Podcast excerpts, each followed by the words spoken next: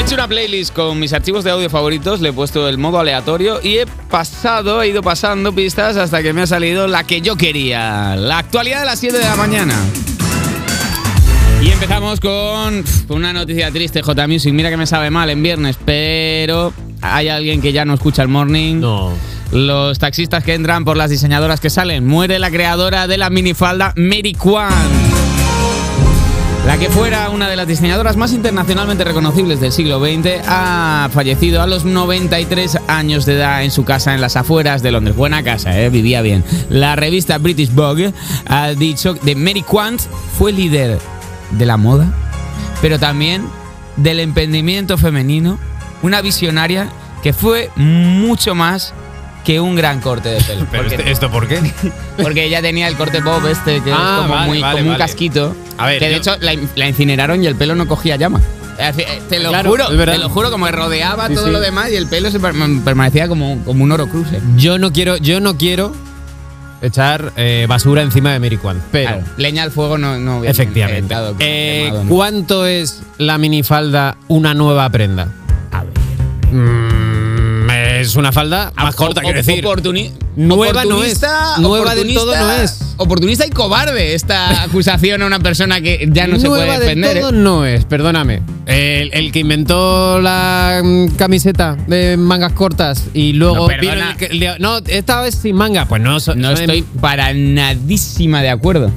Porque el primer, o sea, el top, alguien inventó el top, no la primera persona que se puso una camiseta y le quedó pequeña, porque no pretendía. Es que a lo mejor era eso, fuera una a lo mejor prenda. Fue eso. A lo mejor fue una chica muy grande. Bueno, no, no lo sé, no lo eh, quiero.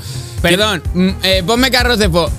Muere la plagiadora y ladrona. Gracias, eh, gracias. Eh, vieja inglesa ladrona. Efectivamente, se caen las caretas, ya no hará más daño a nadie. Nada, nada. Te doy otra noticia. Eh, la Agencia de Protección de Datos inicia una investigación a la empresa detrás de ChatGPT. G P T. Eh, la agencia española cree que la empresa OpenAI podría haber incluido la norma de protección de in, incumplido la norma de protección de datos.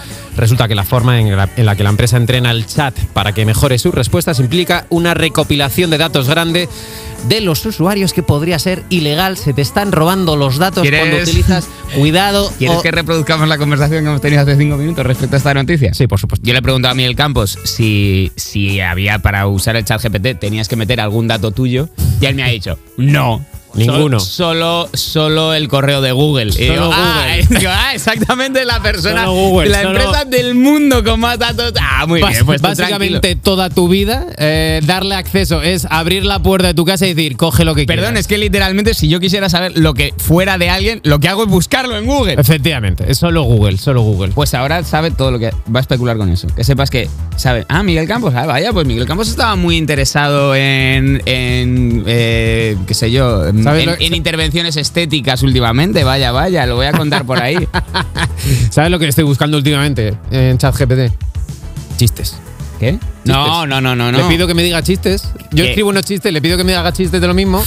Y cuando veo que son peores, respiro aliviado como, bueno, un par de años más, un par de años más, Miguel. Pero le estás entrenando. Claro, no.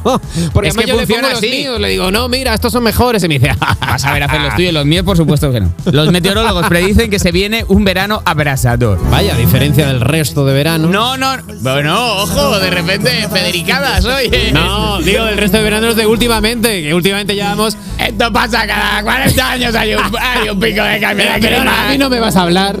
La Agencia Estatal de Meteorología, es verdad, tú, el único que está haciendo algo para parar el cambio climático. La Agencia Estatal de Meteorología básicamente ha dicho que si ya estamos en manga corta en abril, que nos preparemos para los meses de verano porque va a flipar.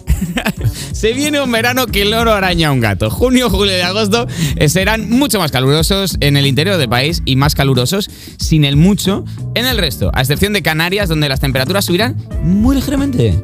Pero esto uf, se les va a llenar, ¿eh? Se va, se va a poner Canarias que no va a caber un... A ver, desde aquí mi enhorabuena a la gente previsora que se ha gestionado lo del aire acondicionado. Se, que se mudó a Inglaterra. Que se ha gestionado el aire acondicionado en enero y diciembre, que es cuando hay que gestionarlo, que están los precios más bajos. Te vas Porque a, ahora... Y tú que me estás escuchando, te vas a acordar de esta conversación claro. en mayo, cuando estés llamando al instalador y no pueda venir. Y vas a flipar, y esto no va a ser forma. Y hasta aquí la actualidad de las siete de la mañana. Y...